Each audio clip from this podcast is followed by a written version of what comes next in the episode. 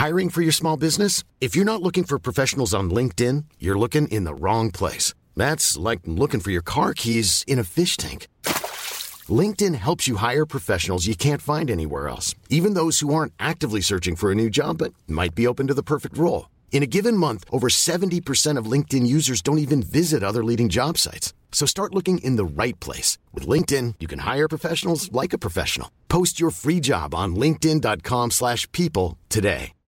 Millions of people have lost weight with personalized plans from Noom. Like Evan, who can't stand salads and still lost 50 pounds. Salads generally for most people are the easy button, right? For me, that wasn't an option. I never really was a salad guy. That's just not who I am. But Noom worked for me. Get your personalized plan today at Noom.com. Real Noom user compensated to provide their story. In four weeks, the typical Noom user can expect to lose one to two pounds per week. Individual results may vary.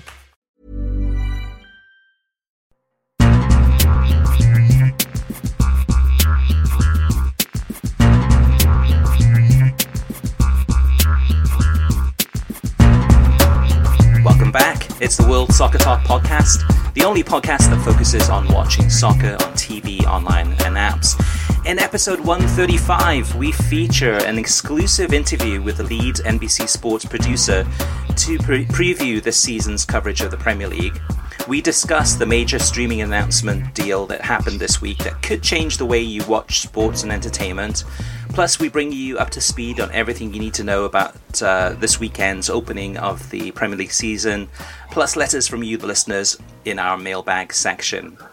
My name is Christopher Harris, aka The Gaffer, and I'm joined by my co host, Kartik Krishnaiyer. Kartik, we're recording this on Thursday, um, Thursday morning, Eastern Time, before the transfer deadline day has ended. So a lot of listeners that will be tuning in will um, this probably be it'll probably be you know, after the fact. What's your initial thoughts about um, the Sky Sports coverage of the transfer deadline day that you've seen so far? Oh, it's awful. I mean, I just I've had it on uh, this morning, and they um, they haven't changed their presentation right. It, it, might as well have been 2011 when we used to watch this on Fox Soccer Channel. They're very uh, hysterical about any sort of pending deal. Uh, they they focus on the bigger clubs. Now, I, I notice now they do have uh, uh, on the screen. Danny Drinkwater has completed his uh, his medical at Burnley, so that's nice that they're doing they're covering a club like Burnley a little bit. Although, again, that's Drinkwater coming from Chelsea, so mm-hmm. um, that that might be the the reason. But there's just very little discussion or analysis of what's going on in this window for clubs outside the top eight or ten, let's say. So, for example, I think Brighton is is close to making, as as we record this, a very uh, very good signing in Aaron Mooy. They made a good signing in Neal Maupay, who's been a fantastic player for Brentford the last few seasons. I haven't heard any discussion of that this morning. Uh, Aston Villa has made some very very big signings this summer. Arguably, Villa has had the best transfer window of any club in the Premier League. You could mm-hmm. argue that. Yeah. Uh, there's been no discussion of that uh, that I've seen thus far on Sky. I've had it on for for well over an hour now. So. Uh, I I, uh, I think that they're different than NBC SN, even though now they are uh, they are joined at the hip in terms of both being under the Comcast umbrella. NBCSN, which we will see later today, and by the time people listen to this, they would have seen NBS, NBCSN's coverage, will take every single side in the Premier League, including the newly promoted sides. I mentioned Aston Villa. They'll look at Sheffield United, uh, and they'll look at Norwich as well, who they're showing tomorrow on their air. Um, and they will analyze their moves, mm-hmm. which is something that Sky doesn't seem uh, like they want to do. Now, it's a little bit odd, Chris, because Sky does show um, the championship. They do show, they do have to show all these Premier League matches, but I think they're just looking for headlines and a certain degree of sensationalism in their coverage, which is very different than what NBC does the, the coverage of uh, Sky Sports uh, transfer deadline day has almost become a cliche in terms of the, some of the things. I, and I haven't even watched it today, but I'm sure the things we normally expect as far as kind of that car window interview. Yep, yep, uh, yep. You mean pizza? Had a few of those already. Uh, pizza being delivered on set. Uh, Jim. Um, Jim, whatever, whatever his surname Jim is. White. Jim White, right, come, appearing on set and then pre- pretending to be on the phone with an agent and, and, those types of things. It's uh, it's it's it's almost like they're making fun of themselves, um, but they don't know what else to do. And and and that's the thing though too is that, that there is to me there is a difference, a stark distri- a difference between NBCSN, Sky Sports News, but then also Sky Sports. So Sky Sports in terms of the Premier League coverage and the TV coverage of games themselves are on a different level than Sky Sports News, which are more your uh, kind of your beat reporters and from around the country, and it's more sensationalized. And then NBCSN, which is kind of the really kind of the pinnacle in many ways uh, of especially in the United States, but more of a um, eloquent and kind of high higher brow analysis for the most part. Although they have over time kind of tried to become more mainstream with some of the things they've they've done. Um, it'll be an interesting season, and, and actually that, that's a, that's a kind of a good preview for the interview um, we have a little bit later in this episode with Pierre Moossa, where I ask him, I said, okay, in terms of the balance between NBCSN and Sky Sports, like, how do you balance that? I mean, you are NBC Sports, you have your parent company has acquired Sky Sports. How much Sky Sports uh, content are you willing to include in NBCSN, and are you afraid or concerned about losing the the NBCSN identity? So he answers that question and he goes into a lot of detail about that. So that's coming up in this episode. Kartik, this past weekend, uh, opening weekend of the championship, uh, I always enjoy watching it because it is one of those. Um, it, it reminds me of the Premier League about 10 years ago, or maybe even 20 years ago, but definitely 10 years ago, say like 2000 and.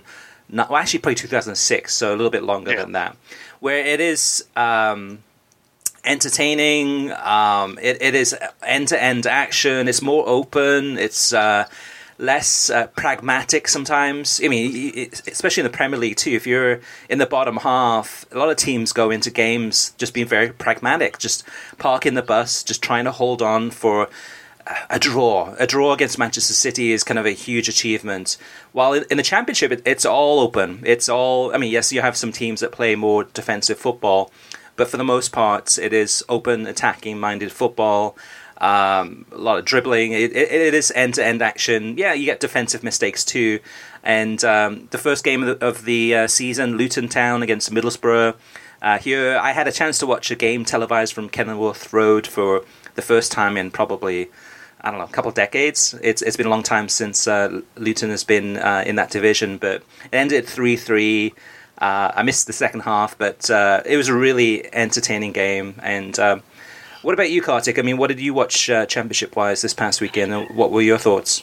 Well, I tried to cram it in. I was traveling with Miami FC uh, to our NPSL title game with the Cosmos in, in New York. So uh, landed at LaGuardia right away, fired up um, this match, Luton and, and, Middlesbrough, but then had to catch a, a, a, a cab to uh, Long Island and to the to the hotel. So I was trying to. Uh, uh, I traveled back with the team. I didn't travel up with the team. I traveled up separately. So I was trying desperately to to watch this match. It came in and out. I saw a couple of the goals, uh, but three three very entertaining. Next morning we have our team breakfast, um, and we end at nine forty five. Great timing, and in fact, like every soccer. Uh, soccer, uh, uh, anything associated with the United States are always Fulham fans around, right? So, yeah. um, you know, them especially motivated to go back up to my hotel room, keep an eye on Fulham and Barnsley, and this was a, a bit of a stunner. Barnsley.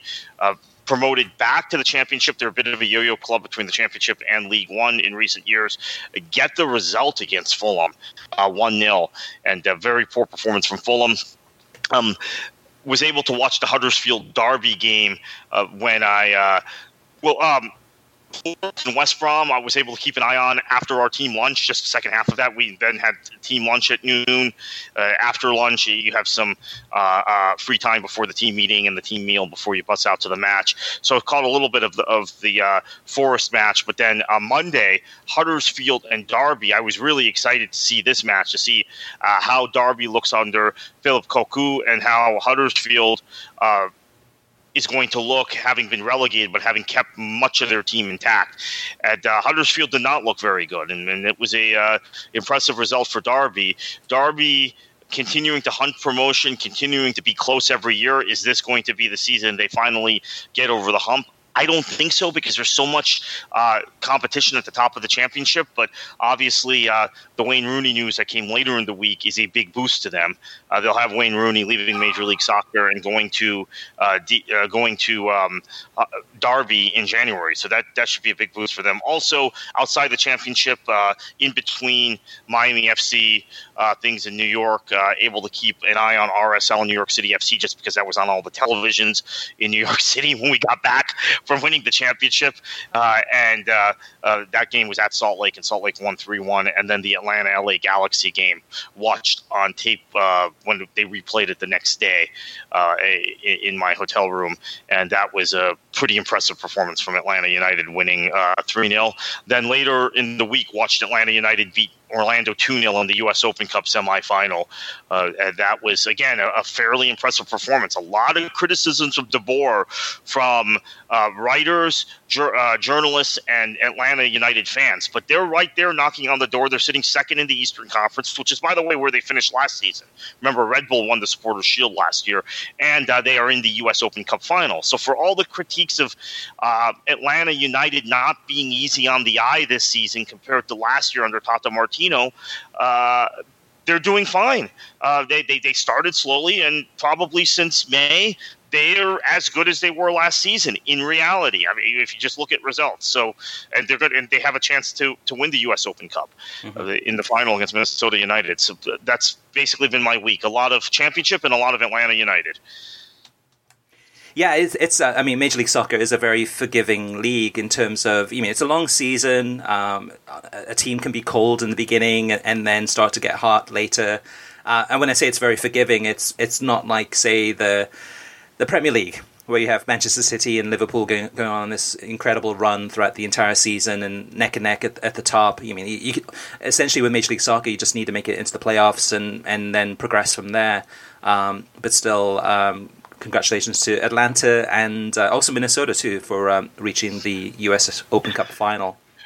The, yeah, um, and I should say that I, I, got a lot of insight on Minnesota this week on the Miami FC trip. Obviously, Harrison Heath, the son of, uh, I, I, call him Inchy Jr., he doesn't particularly like that. The son of Adrian Heath. Um, we talked a lot about what he's doing uh, in Minnesota and how he's been able to turn it around this year. And by the way, just shout out here, uh, I did. He did not tell me until right before we bust out to the game on, on, Saturday. His dad got inducted into the Everton Hall of Fame this past year. So congratulations to him and and uh, uh always an Everton man, uh, Adrian Heath. So that's uh, that's great news. Uh, just a couple more games I watched uh, this past week. Of course, the uh, FA Community Shield, Liverpool against Manchester City. Uh, Martin Tyler and Stewart Robson uh, on the call for this one uh, on ESPN Plus. good quality with HD stream and, and always, I mean, two of the best commentators in the business. And um, no preview show, no halftime show, no post match show from ESPN. Um, they, they, were using the World feed. Um, so we just got kind of what the World feed ga- gave us, which was okay. Uh, it'll be interesting to, to see this season, especially. Um, I mean, ESPN Plus is like what over a year old now. Uh, whether or not they start to have their own kind of their own crew, their own talent doing some of the previews, because it would add to the uh, enjoyment level, I believe. I mean, to me, uh, to get some analysis, maybe halftime from uh, a Craig Burley or even Paul Mariner or whoever it may be, uh, so this, post match too this was a topic of conversation last night in, in the press box of the Napoli uh, Barcelona match in Miami, where I, I, was talking to some people about the Serie A package on ESPN and ESPN Plus, and there, there seems to be um, among media members some concern that ESPN is trying to direct Serie A fans to listen to the podcasts they produce on Serie A, the Serie Awesome podcast, and I think there's one other uh, that they that they produce uh, for pre and post match analysis, rather than actually presenting it as part of a package with uh, their matches, be it uh, ESPN Plus match or a match that they put on ESPN News or ESPN Two. So keep an eye on that because it's not just the championship and and uh, uh, the FA Cup and League Cup that is eliciting that concern, but it's also uh, Serie A. Uh, we've seen reports that they'll acquire the Bundesliga next year. We, we talked about that last week. It would be the same issue there. So I think that there's Um, and, and I have to reiterate the ESPN FC show is really good in covering these leagues we're talking about, the leagues that they have on their air.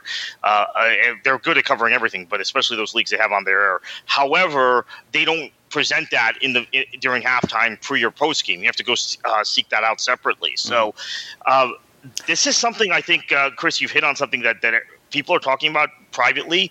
Uh, a lot of whispers about this, and something we're gonna have to keep watching. But that that's the thing though too, Kartik, is what are we missing by not having it? So with, you mean by not having it? Um, I mean ESPN or, or even the consumer. The consumer can say, well, for four ninety nine or four ninety five a month, mean, do you mean am I am, do I expect it? I probably don't expect it for that price. Uh, just giving me the live access to the games and on demand. Um, that's fine. That that's enough. And uh, I don't know. I, I, mean, to me, like, what could they add to say say the FA Community Shield in terms of halftime analysis? I mean, how many of us actually tune in and stay and and and, and tune in before the match, halftime and post match uh, for that analysis? I mean, because most of the time it, it's just uh, opinions. I mean, sometimes it could be, especially if it's pre-match, talking about the lineup, if there's any any, uh, any controversial decisions or any last-minute changes. But a lot of that stuff we can get from social media anyway. I mean, not not not to diminish uh, ESPN's analysis, but I, I just wonder if if you mean if it makes sense to have that because I mean ESPN Plus has so much coverage of so many games. If they did pick and choose and say, okay, well, we're going to do some analysis of the Serie A. Now, Serie A to me would be a smart smarter move because the US audience, for the most part, probably needs a little bit of um, yeah, information, a little bit more information than say we would for say pre- the Premier League, where we know the players, we know the teams, we we know the the rivalries, and we we know what's going on a, a lot more say than Serie A, where we maybe need some uh, context. And, and maybe that's it. Maybe the context is part of it. Is um, without being condescending. Maybe that's where we need, especially Serie A, which which um, is a great league. I mean, has all the coverage on ESPN Plus as well as the weekly game on, on television. But perhaps that's it. Yeah. Um, I don't know what the balance is. I mean, the the, the thing that we found, uh, Chris, is that ES uh, that, is that NBC as time has gone on uh, do cover and do talk a lot about how the Premier League clubs are doing in cup competitions and in Europe uh, on their space, because they have so much in the way of bumper programming, and, and, I guess that will be enhanced this season with with uh, the the synergies with Sky. That maybe you just uh, inevitably, if you want analysis of a League Cup match or or a uh, uh, uh an FA Cup match, you're going to wait till NBC has the Premier League the following weekend and uh, get some analysis there. Although, uh, unless you, as I said, seek out ESPN FC, for the championship, though, I think it's a little alarming, Chris. This will be the third year that the championship has been on uh, either ESPN three or ESPN Plus, and they haven't done anything to um, kind of wrap around the coverage at all. Uh, even having yep. even a half an hour championship wrap up show or 15 minute championship wrap up show uh, on uh, the ESPN Plus platform. So that's uh, or a podcast because they're they're heavy into podcasting now. ESPN Plus, just something that would or that would. Uh, I said ESPN Plus, excuse me. ESPN FC is heavy into podcasting. Something that would enhance the coverage of the football league, uh, which they they show like this weekend. One, there were four five, maybe I can count four, but I, I, think there was a game on Sunday also. Five football league matches on uh, ESPN Plus this weekend. Yep, Sunday was uh, Bristol City against Leeds United. Uh, another game that reminded me of the glory days of the Premier League. Uh, I mean, Ashton Gate, just a a great game, and, and actually this one, Leeds United, showing again like they did at the beginning of last season how scintillating they are and, and how much uh, endurance they have in terms of just uh, looking so formidable, winning this game pretty comfortably 3 1.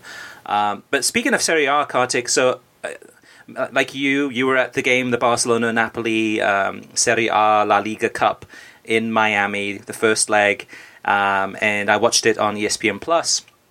This one is interesting because at Serie A, and I'm not sure if you caught this, but on the advertising sign signboards around the pitch, at times they were advertising the Serie A coverage, and they said, "Okay, Serie yeah. A starting yeah. August 24th on ESPN Plus and ESPN," and and that's a really smart move. Um, the challenge, the, the, the, well, the shame of this whole thing, though, Kartik, is originally the the season was scheduled to start on the 25th. Uh, on Sunday, August 25th, and ESPN had slotted on, on the main flagship ESPN network had slotted in um, the first game of the season, which was going to be Parma against uh, Juventus. It was going to be on ESPN, and what a way to kick off the season that that would have been. But Serie A, due to you mean television, they changed the schedule around. So they moved the Parma Juventus game to the Saturday on ESPN, so the uh, 24th. And because that's a Saturday, and because you know what happens on ESPN, and you yeah. know how competitive that space is, they will no longer be able to show that game on ESPN. That game will be on ESPN Plus, and instead they'll they'll show another game on they'll they'll show a different game on ESPN on that it, Sunday. It's, it's, but it's a shame. Worse yeah, it's made worse by that day actually on ESPN is uh, is being set aside to commemorate the 150th anniversary of American football as a sport, 150th anniversary of college football, and they've actually moved uh, you know big rivalry game we have here in the state of Florida, Miami versus uh, the University of Miami versus the University of Florida, which is being played in Orlando, uh, which is kind of midway between the two schools, uh, or at least somewhat neutral site. Uh, they moved that game to August 24th as a celebration of that anniversary. So that means we're not going to get to see Juve, where you have to watch yeah. Juve at ESPN Plus. Now, Juventus um, is, I think, so much of the talk this. Um, summer in terms of European football has been about Juventus specifically and Sarri's style, and is that what can carry them over the top to win in Europe finally, win the Champions League?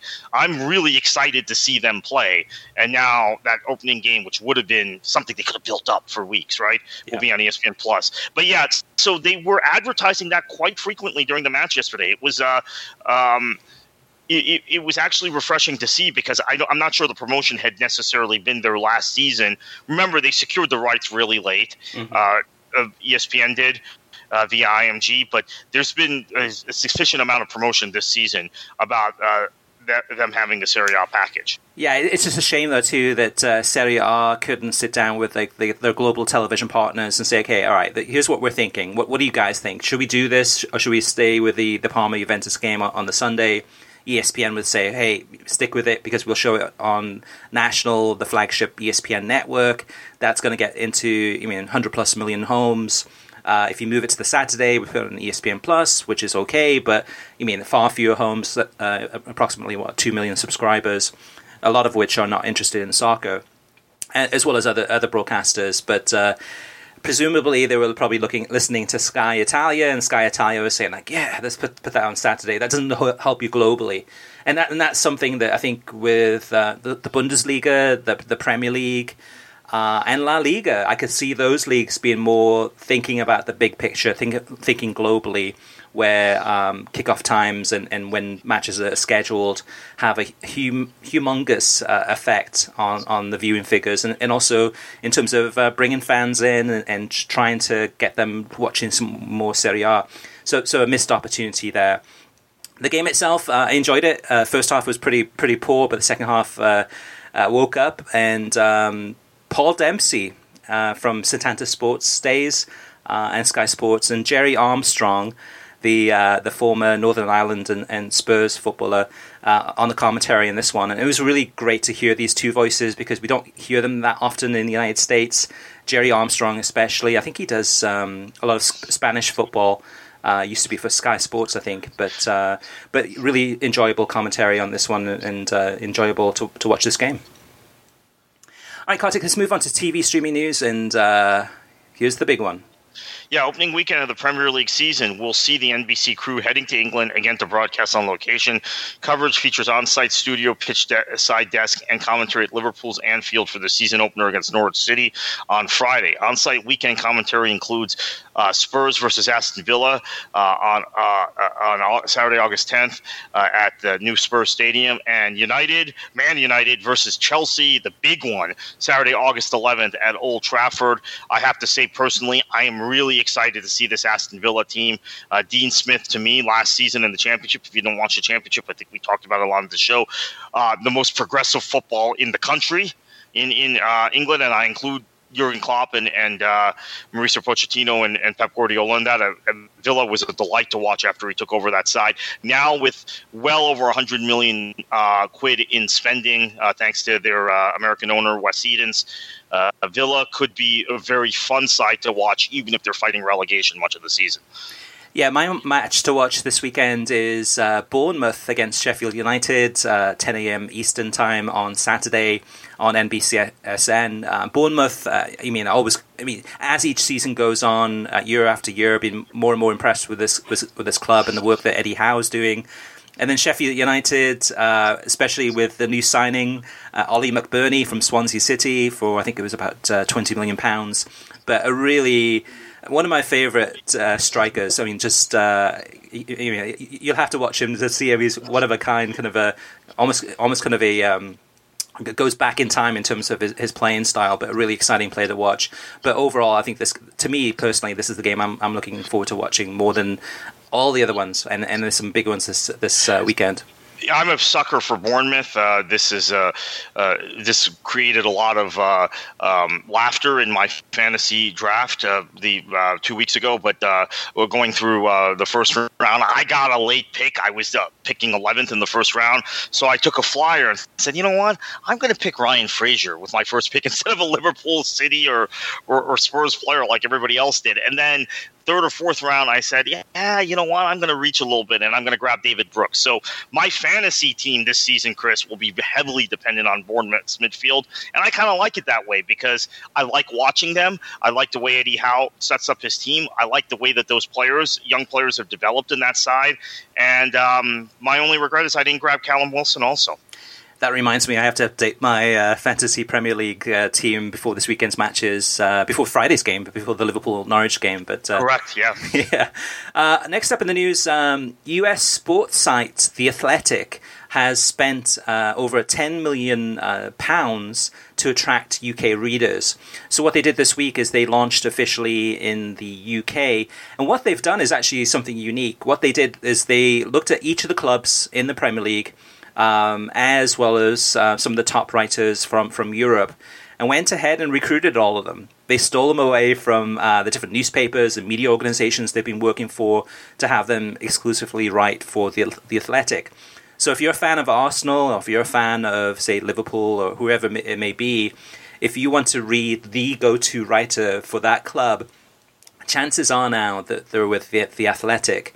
Um, so even though it, it's launching in the UK, the UK version, if you're in the US or anywhere in the world, you could subscribe uh, to their the, through their paywall to access that content. So some of the writers uh, they're included in this long list of people that they've recruited: Amy Lawrence, Daniel Taylor, James Pearce, Michael Cox, Oliver Kay, and Rafa Honigstein and there you have about six of some of the best writers in the business. Um, it'll be interesting to see if this works because the kind of the paywall subscription uh, method in terms of soccer uh, is relatively new. I mean, when you think about it, I mean, yes, the, I think the Times had a paywall, and some of the other UK uh, tabloid newspapers have have had or have uh, paywalls, but um, this is something a little bit different. So it'll be interesting to watch.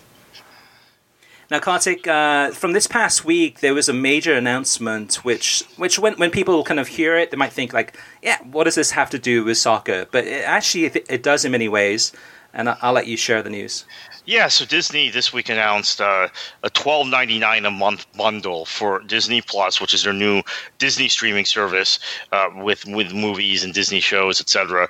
Uh, Hulu, uh, who of course Disney owns uh, a portion of, and ESPN Plus, which is of course also owned by Disney. Uh, this is quite frankly, uh, I'm not trying to promote any a great deal, at least on the surface. Twelve ninety nine a month for these three products. Lots of uh, lots of soccer on uh, on ESPN Plus, obviously, and you can.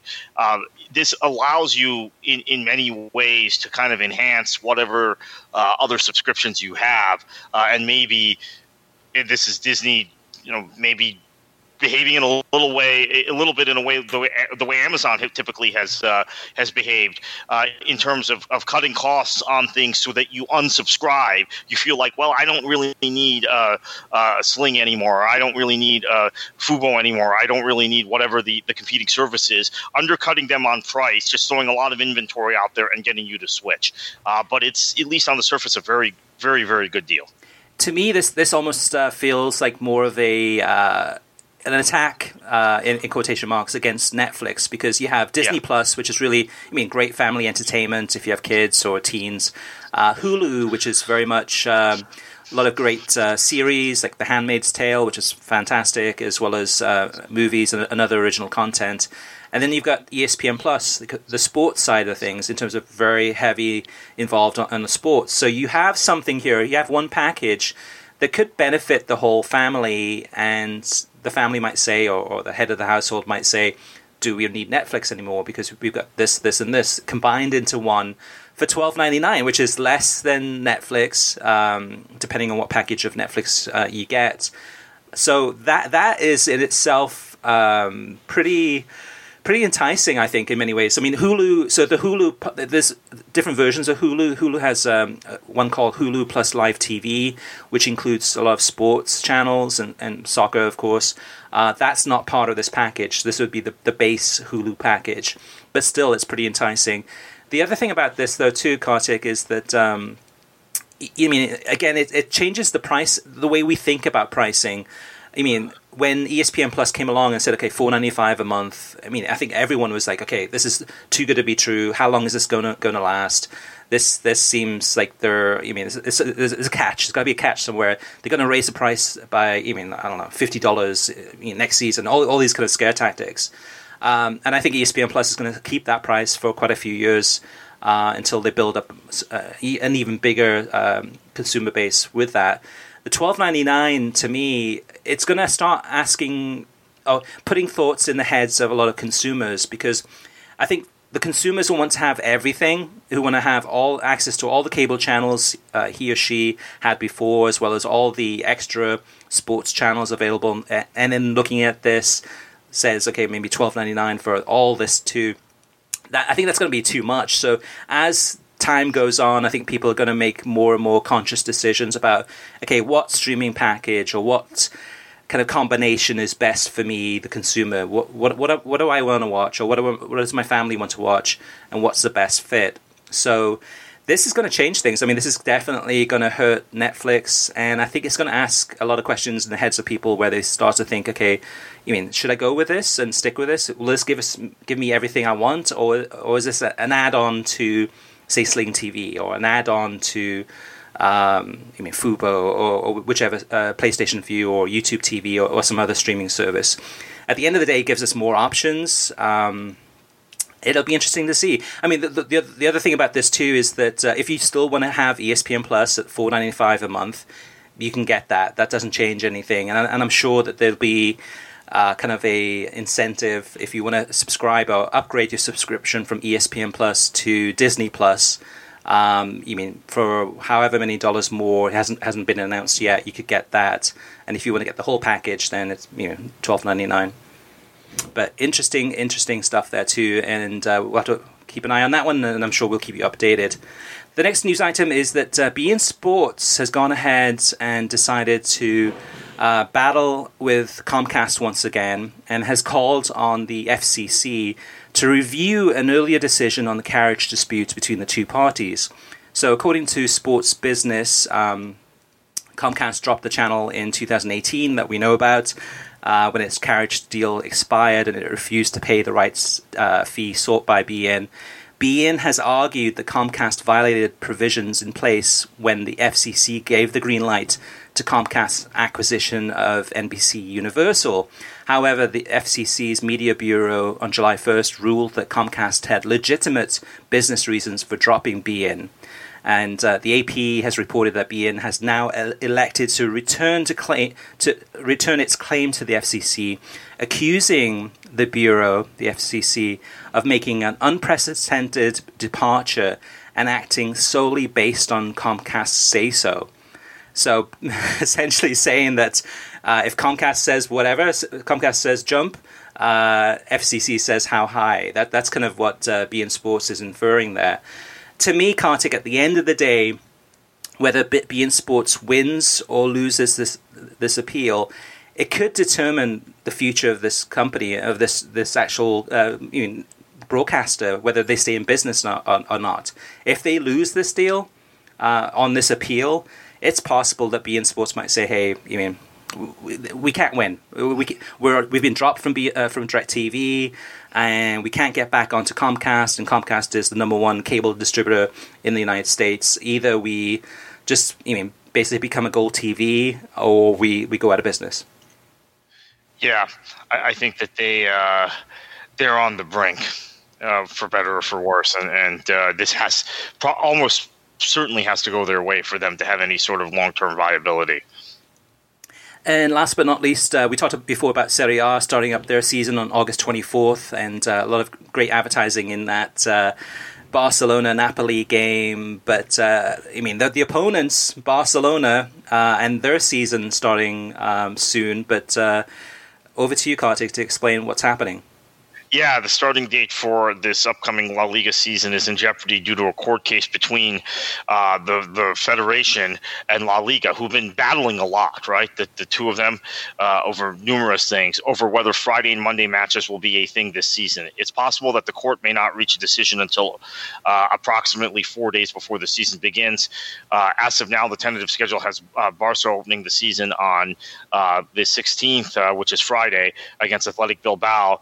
but if the the court rules that La Liga should not allow games on Fridays and Mondays this season. The league will kick off uh, the next day on Saturday, August 17th.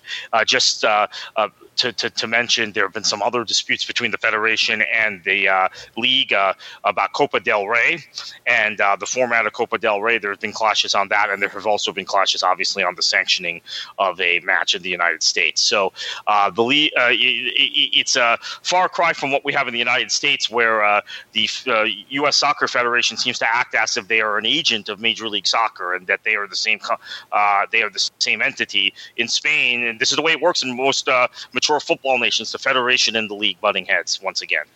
What a mess, though. I mean, it's one of those things that with the Premier League, I think we knew the, the schedule. I think it was about what a month ago, maybe two months ago. We we knew kind of the uh, how the schedule was going to work out for the first uh, several weeks of the season. Uh, Serie A, I think, uh, announced theirs last week. Uh, the Bundesliga probably announced theirs about two to three weeks ago, and here we have La Liga, which could be worst case scenario four days before the season begins. Uh, yeah. Fans will not know whether or not Barcelona will kick off that game on, on that Friday, or whether all Friday games and Monday games will be banned and it'll be games just on Saturdays and Sundays. Uh, it's a similar instance to what's happening in in the Bundesliga in Germany, where fans are protesting. Fans are saying like, we don't want Monday games. Uh, and we've seen kind of uh, you know, during games and kind of different protests happening with you know, tennis balls being thrown on the pitch and those types of things. And a lot of the Monday games, I think fans in Spain have been boycotting those games and um, saying enough's enough. We we want games on, on the weekends. I mean, we're working class. We we're working on Fridays and Mondays. We can't go to these games. It's not as easy for us with transportation, etc. So at the end of the day, this is a big question. It's uh, who wins the battle? Is it the the TV consumer globally, or is it the the fans locally uh, to that league? So, so we'll have to watch this one, but this is uh, could have some big ramifications on the season. Moving on to TV ratings, uh, again, we'll have the whole list at worldsoccertalk.com. We'll go into more detail. Just going to fly through these numbers real quickly. Um, the MLS All Star game uh, between the MLS All Star team and uh, Atletico Madrid. This one had the lowest English language TV rating in the history of Major League Soccer. Uh, 182,000 people watched this game on FS1. Combination of things here too. You had FS1, who you know last season or two have gotten really poor MLS TV ratings. Uh, number two, those weather delays, and and number three, we talked about this last week, is Atleti. While I admire them and uh, I admire what they've accomplished. They are not the most exciting attacking minded team. They have a more of a pragmatic approach, and and even in this game too, they played a lot of their um, B side of their team until the second half, where they brought on some of the subs. Uh, on the Spanish language side, they did better for the viewing figure for this game. UniMás and uh, TUDN uh, had uh, 626,000 viewers. So, so the Spanish language viewers tuned in, but the English language ones did not. And when you have MLS fanboys uh, saying that, you mean, calling this game, or the, the whole idea of an all star game, uh, you mean, a dumb idea, uh, you know you're in trouble. It, it was also uh, running concurrent with a Democratic presidential debate. Uh, which was uh, not something that they knew when they scheduled the match, but mm-hmm. also really not not helpful. Yeah. Uh, Atlanta United against LA Galaxy on Big Fox uh, this past Saturday, 500,000, which is a, a, good number there. Uh, Dortmund against uh, Bayern Munich in the, uh, the, the, the, Super Cup there too, the German Super Cup, 401,000 viewers on Big Fox, again, uh, impressive. US women's national team against Ireland on ESPN2, 319,000 viewers, and so forth.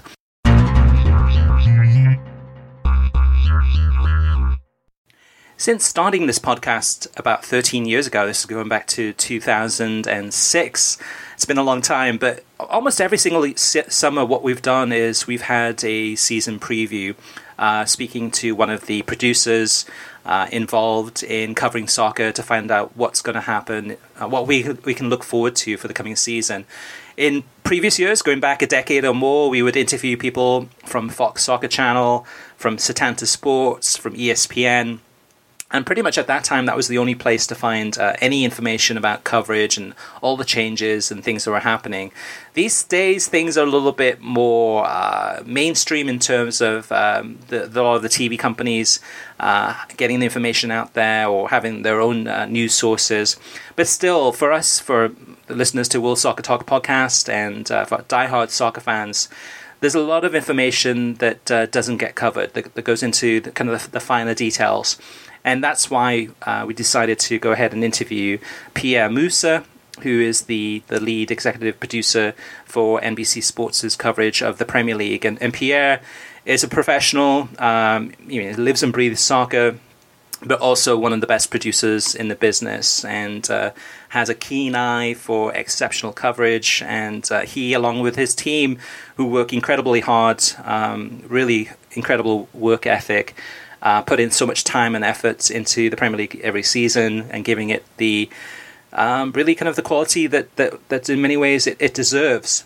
So here we go. Here's our in-depth interview with Pierre Moossa, going into detail about this upcoming uh, Premier League season. Enjoy.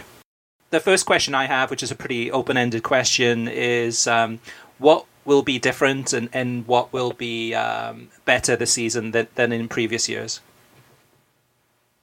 Well, I think it's it.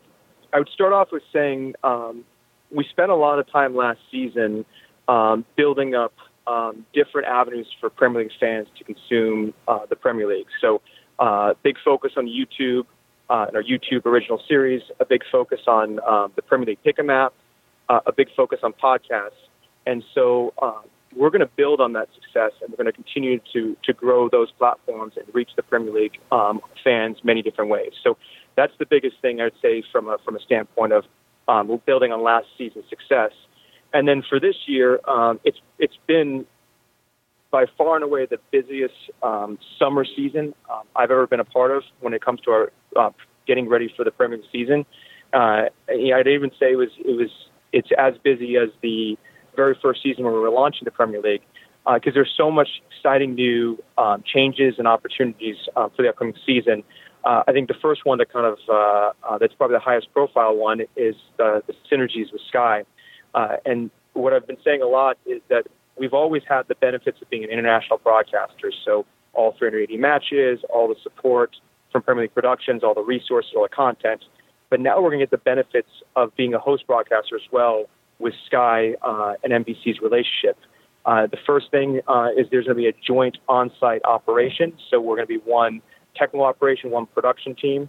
Um, there's uh, opportunities for you know whatever exclusive content Sky is able to um, produce or obtain, uh, whether it's special interviews, special access.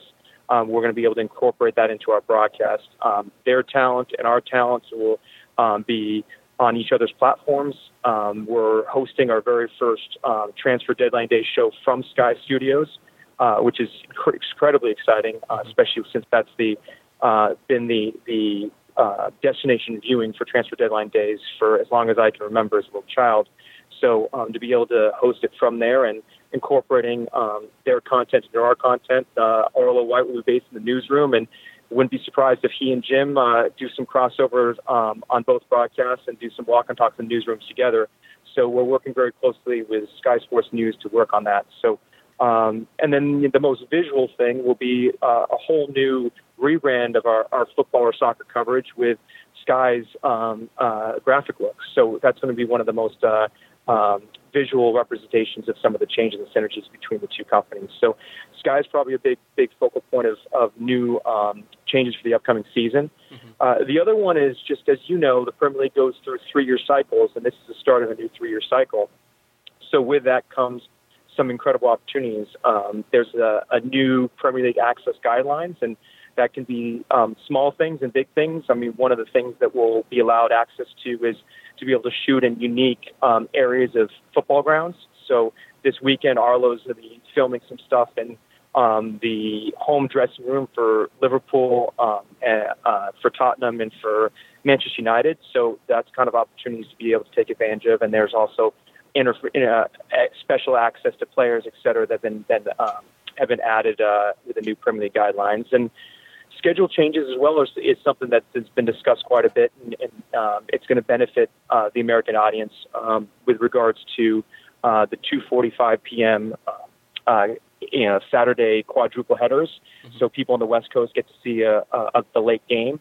Uh, and then the Sunday kickoffs being moved back um, by half an hour helps uh, helps our, our West Coast audience as well as helps people um, uh, get to see the, the matches. Um, we're going to have now a two-hour pre-match show, which will give us an opportunity. I think the biggest complaint our on-air team has is our shows are so tight, there's time's limited. So to be able to have a, a two-hour pregame show that we can dedicate to, to not only wrapping up Saturday's matches, but previewing Sundays and addressing all the headlines, it'll be a little bit looser and give a, give us an opportunity to really delve deeper into topics. So schedule really helps. Um, you know, the domestic uh, rights holders in the UK have changed, and Sky now um, uh, being the host broadcaster for the 12:30 NBC window is, is huge. They have all the first picks, and um, all the big six big six matches have a better chance of being on that NBC window and uh, better matches in the NBC window. So ultimately, we're going to be able to um, show a broader audience in the United States uh, the key matches.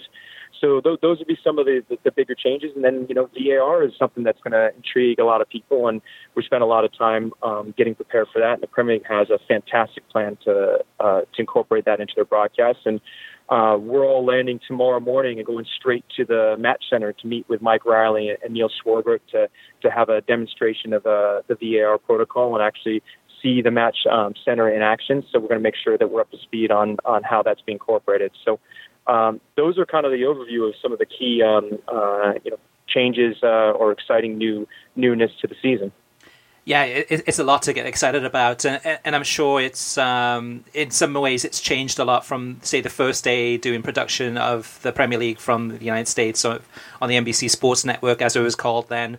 Uh, to now NBCSN, and then of course the partnership and the synergy and the integration uh, to a large part with Sky Sports one one big question I have going into this weekend and actually coming for the the whole season is how is NBC uh, SN going to uh, kind of cover uh, Christian Pulisic? I mean, you know, of course, I mean, kind of the top American signing, a lot of expectation.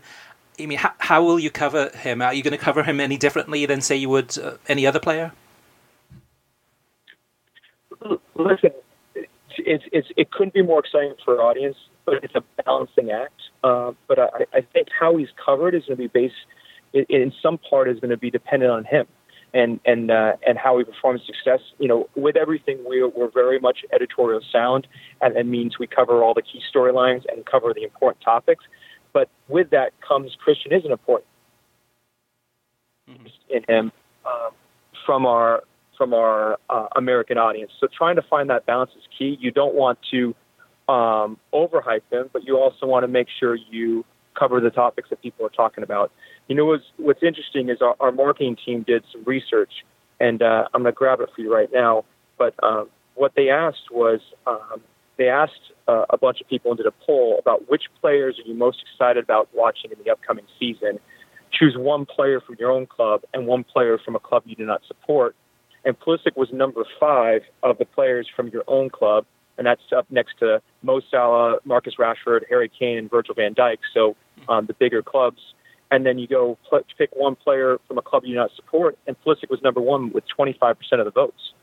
So there is a huge interest in him. And the, the other thing that, that I think is you don't want to miss is there is great pride, and we, we have this experience a lot um, when we cover the Olympics, is there's great pride in your country. And when you have somebody from your country who's performing at the highest stage, um, there's nothing more special, and there's nothing that, that gives you much, uh, you know, greater pride in, in, in, a, in a player. So, and there's a relatability of, you know, he's from Hershey, Pennsylvania, and here's here's somebody, uh, a hometown hero that's now going on to play in the Premier League.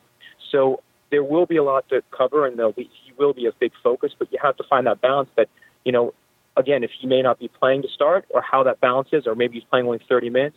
But I, I truly believe as as he develops and, and as he becomes a regular starter and has a huge impact in the Premier League, it'll become a, a mainstream talking point. But um, it's going to be something that we're going to have to feel out that balance.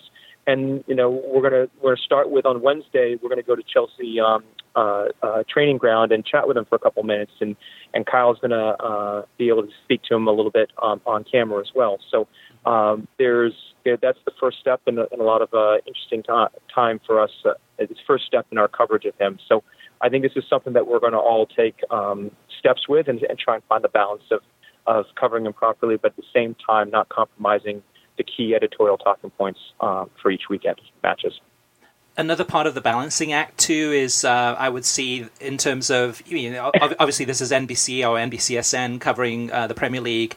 Uh, and then having so much uh, Sky Sports um, coverage and, and uh, talent and opportunities are available to you, how, how, do you balance the two? Where I would ex- expect you to kind of make sure that the NBC SN crew are, are kind of um, first and foremost in, in your selection or, or, or amount of uh, kind of on-air camera time versus then trying to integrate the Sky Sports elements that would complement. Is that something you're, you're very conscious of? I think we're conscious of what's the most important thing we're talk we need to talk about, and then what's the best way to communicate that. Um, I think uh, it's less about who says it, what's you know how it's said, as long as we cover the key topics the most effective way. So um, that's always what we do. Uh, we always laugh when we say, you know, we put this running order together and it gets thrown out the window within the first five minutes when, you know, uh, storylines change or there's breaking news. So, uh, balancing act of, of making sure you're, you're incorporating certain things into the show it isn't really the priority as long as you're having the, the best effect um, uh, and you're communicating, you know, you're covering the key storylines the most effective way. Is probably the best way to say it. Okay. And then uh, Monday Night Football with Gary Neville and Jamie Carragher. Is there a possibility of incorporating a little bit more of that into the Monday coverage?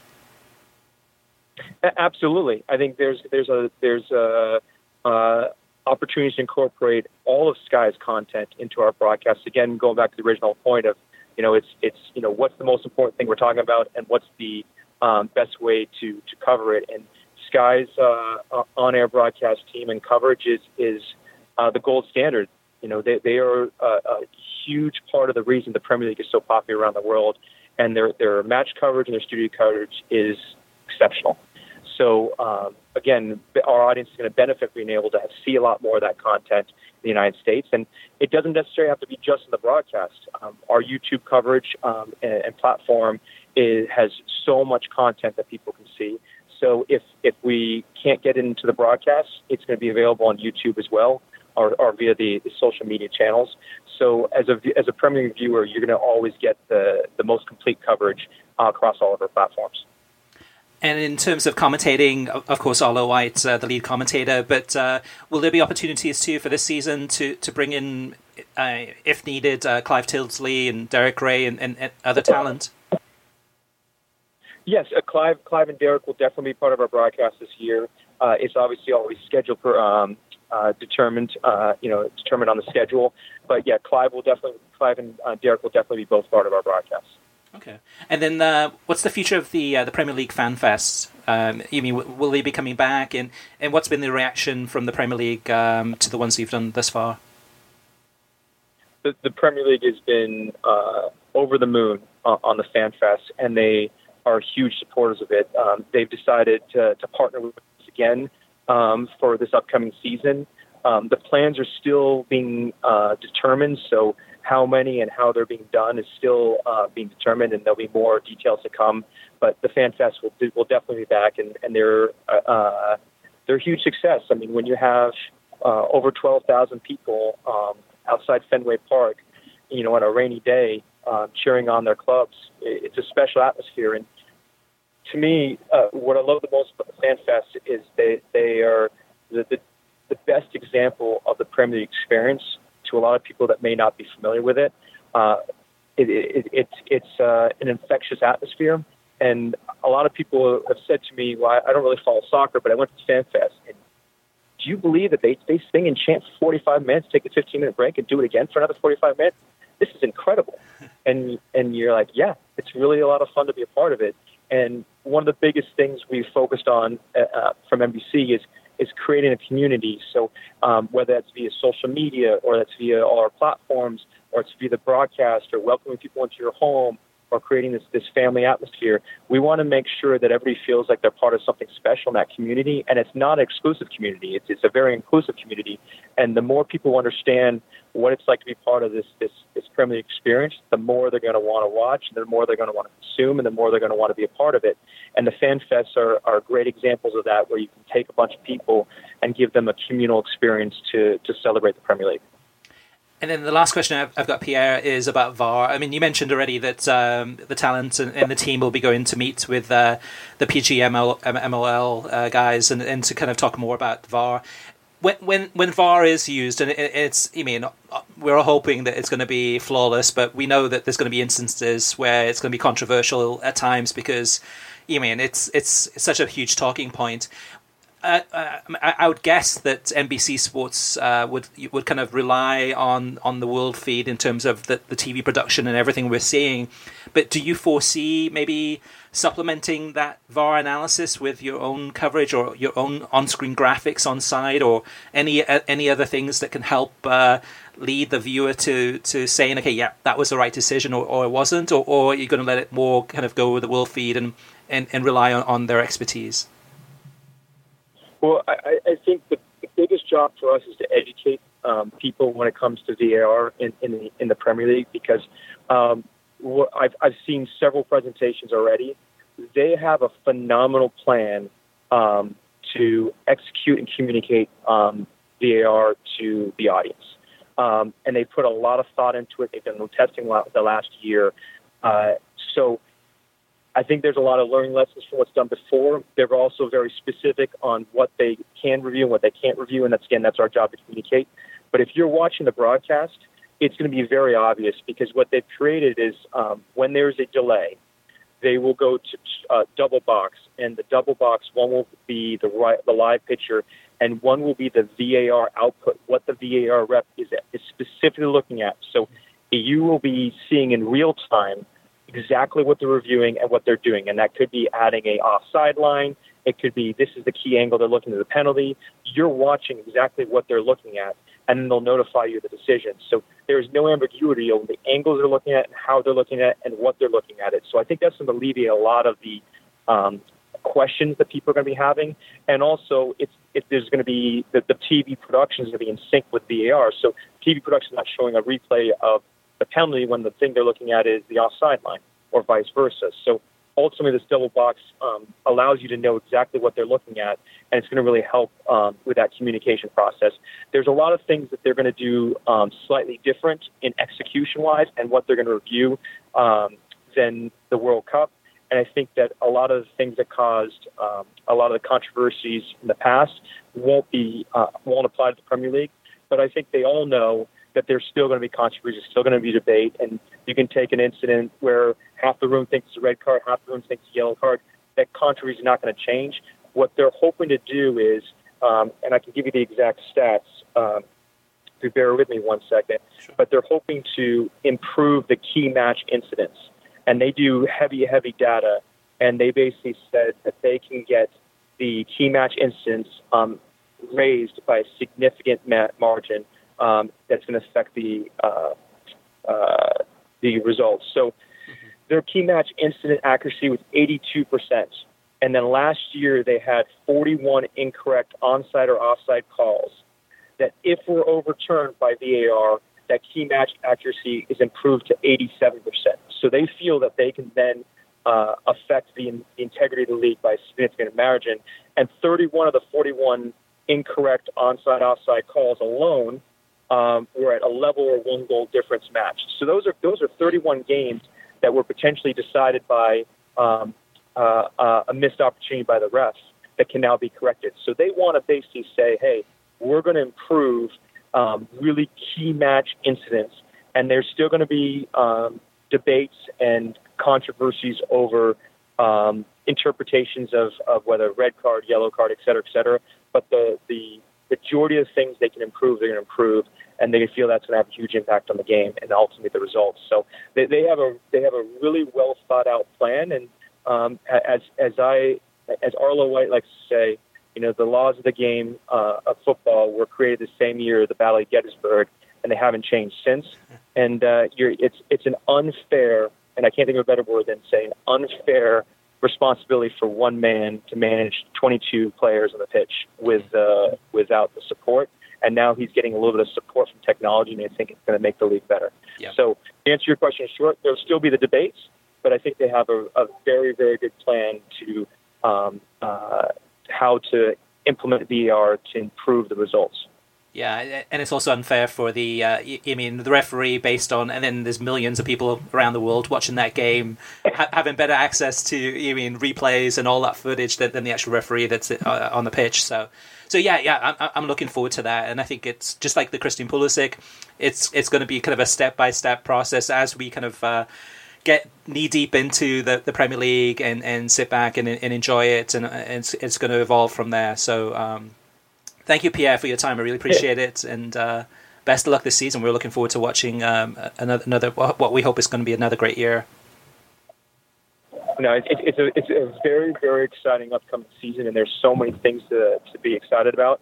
And the Premier League is the most compelling football uh, league in the world, and so um, you know you couldn't ask for anything more than that. So, um, thanks for chatting with me. I really enjoyed it. I always enjoy chatting with you.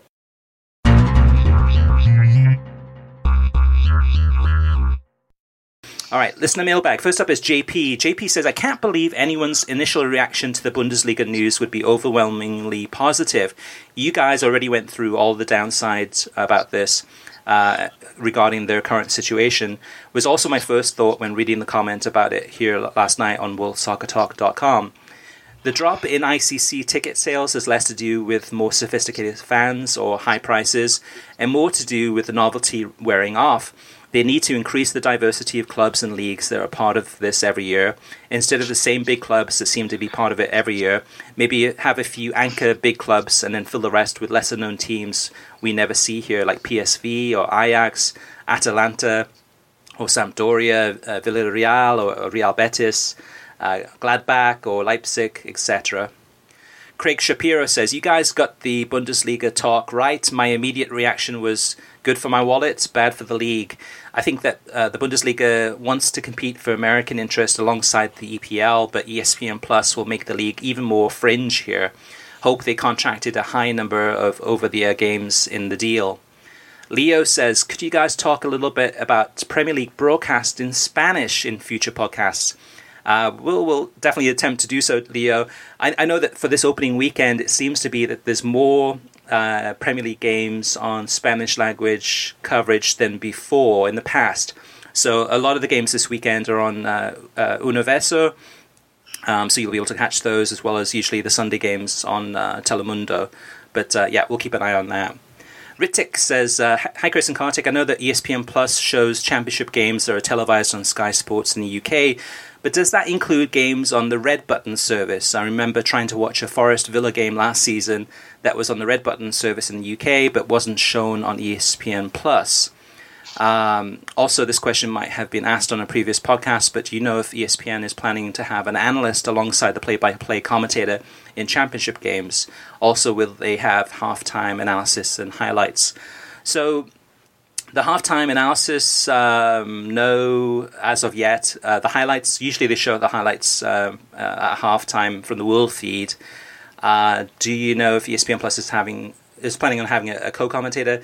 I don't think so. I think that's pretty much um, the way it goes with the championship. You get that solo commentator, uh, which is okay. I, I, I don't mind that. Um, and then the, the first question too about the red button service, which is a great question.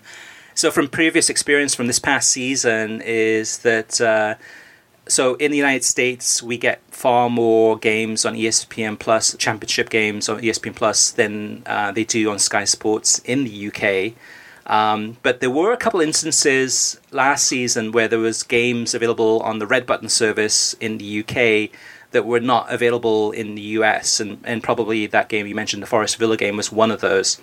Um, so we will do the best to update our championship TV schedule page on worldsoccertalk.com with complete listings. But from time to time, uh, there are games that are not shown, and oftentimes I have to contact ESPN Plus directly to confirm whether or not they will show those games. So hopefully, uh, uh Ritik, that answers your question. Mark D- uh, Doherty says, uh, "Hi guys, had a question. Maybe it's maybe it makes it on the pod. Yes, it does. I just saw an article from 90 Minutes via FotMob stating that the FA actually, Kartik, I'll have you answer this one.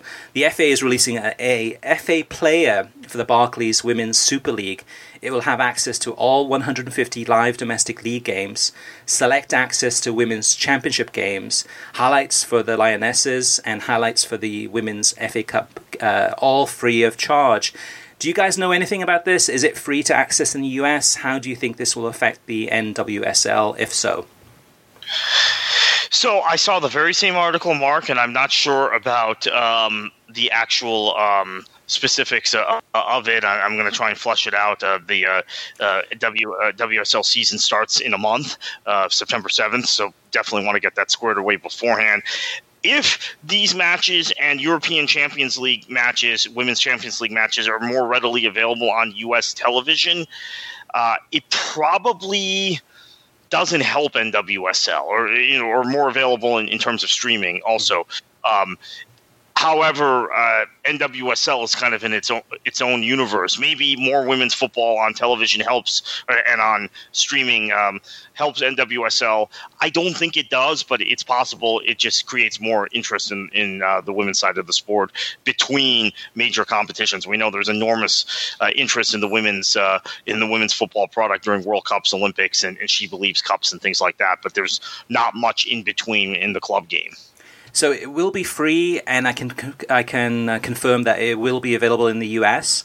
And I guess my thing, Kartik, with this one is with the FA player is whether or not I mean, like, so a lot of the American players that may play, a lot, a lot of players from England that might be playing in these games. Uh, if you're a fan of women's soccer, and it's more accessible, maybe perhaps in some ways, uh, to watch these games through the FA player for free uh, versus watching some of these games on what ESPN Plus or ESPN News.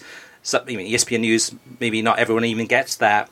Uh, there's an opportunity there for the FA player to kind of really take some of the limelight away from the NWSL. So I, I, guess it's one of those things. I think as time goes on, we'll see its effect and, and how well the FA promotes the availability of this and and uh, and at the end of the day, probably one of the most important things is what the production's like. How, how is the streams? What's the? I mean, is there any technical issues? Is it easy to watch these games? Can you have the app on your Roku or on your Amazon Fire? Those types of things could have a huge impact and, and actually could hurt the NWSL um, in many ways. Last but not least, and this is a great uh, question and some feedback here from Leo. He says, Hey, the Scottish League kicked off last week, but enjoying the true British soccer is far more easy. The league is very proud that the SPFL is represented in 119 countries around the world. However, in my opinion, it is important not only where, but how your product is presented. Only one game from the match day, and and the, the actual highlights review lasting less than 13 minutes. And, and let me just chime in here too. So the Scottish League for the season is uh, continuing to be on Bleacher Report Live, so BR Live. But just as in this past weekend, uh, there was just one game showed, and I think on the Monday usually they have the the SPFL highlights show that's available through BR Live. Uh, Leo goes on to say, I analyzed this situation with broadcast rights in different countries and realized that this is the same in all countries.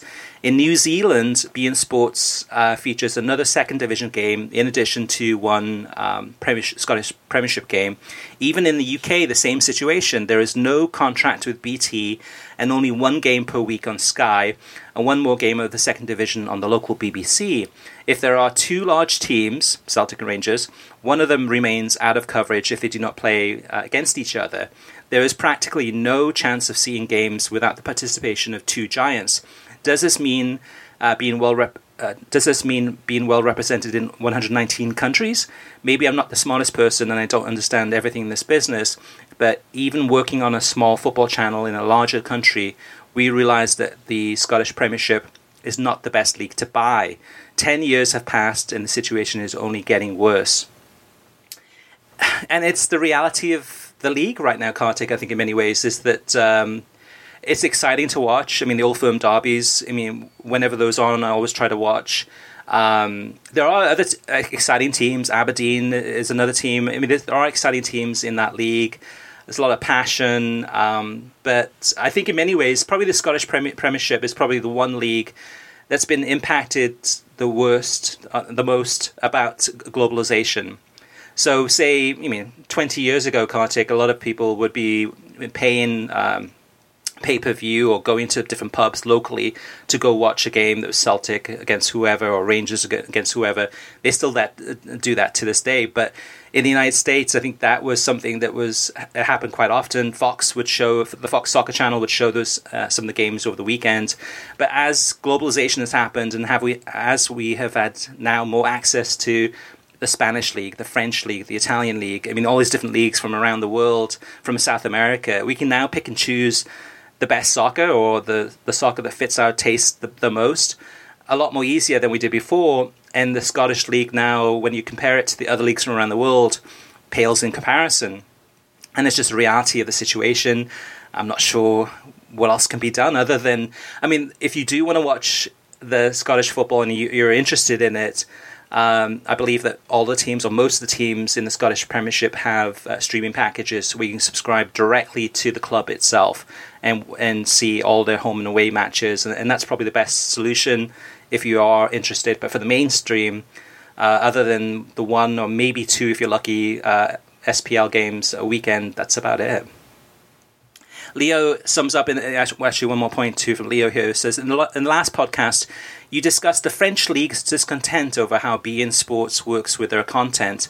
I agree that Ligue 1 does not deserve it better uh, than what they have now from beIN Sports, but it's better to act like that instead of watching your league fail directly or fall directly into the abyss. I understand that comparing the Scottish Premiership and the French league is not entirely true, but I'm talking about the trend and the ability to sell a product. And and yes, Leo, you're you're absolutely right. If you're the CEO of Ligue 1, you, you have to be demanding more or wanting to get more respect. Um, and I think for us on this on last week's podcast, we kind of called it the way we see it with the French league.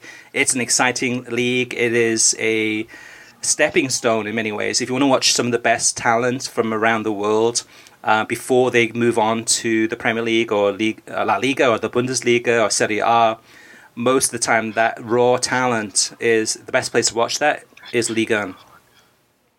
All right, listeners, you can always reach us via email through web at worldsoccertalk.com as well as facebook.com slash worldsoccertalk and on Twitter at worldsoccertalk. Come on, wake up, Kartik. Plus, of course, you can post your comments on uh, worldsoccertalk.com. So, Kartik, where can they find you if they want to uh, see what's, what, what you're up, up to and uh, your thoughts about politics, history, or soccer? Yeah, certainly Steve McClaren putting me to sleep on uh, the Sky Sports coverage uh, this morning. Although I, have to say, uh, as we've uh, uh, moved on to this podcast, there have been uh, cameo appearances from Graham Saux and Robbie Earle. So uh, I'll go back and rewind. I'm taping this. Maybe they've given some uh, of that that crack NBC level analysis that's usually lacking on on Sky. Uh, you can find me at KKFLA737 on Twitter. All right. Well, so for more soccer crack, uh, thanks for listening. You can get a new episode of the World Soccer Talk podcast every Thursday. Every episode is released on SoundCloud, Spotify, Pandora, YouTube, Stitcher, iTunes, TuneIn, Audio Boom, Overcast, and WorldSoccerTalk.com. Practically everywhere and anywhere you can find podcasts, we are there. If you like the show, share it with your friends on social media, and we'd really appreciate it if you give us a review on iTunes. Let us know how we're doing. And Kartik, heading into the Premier League weekend and so much more happening this weekend, uh, what should they do? Enjoy your football.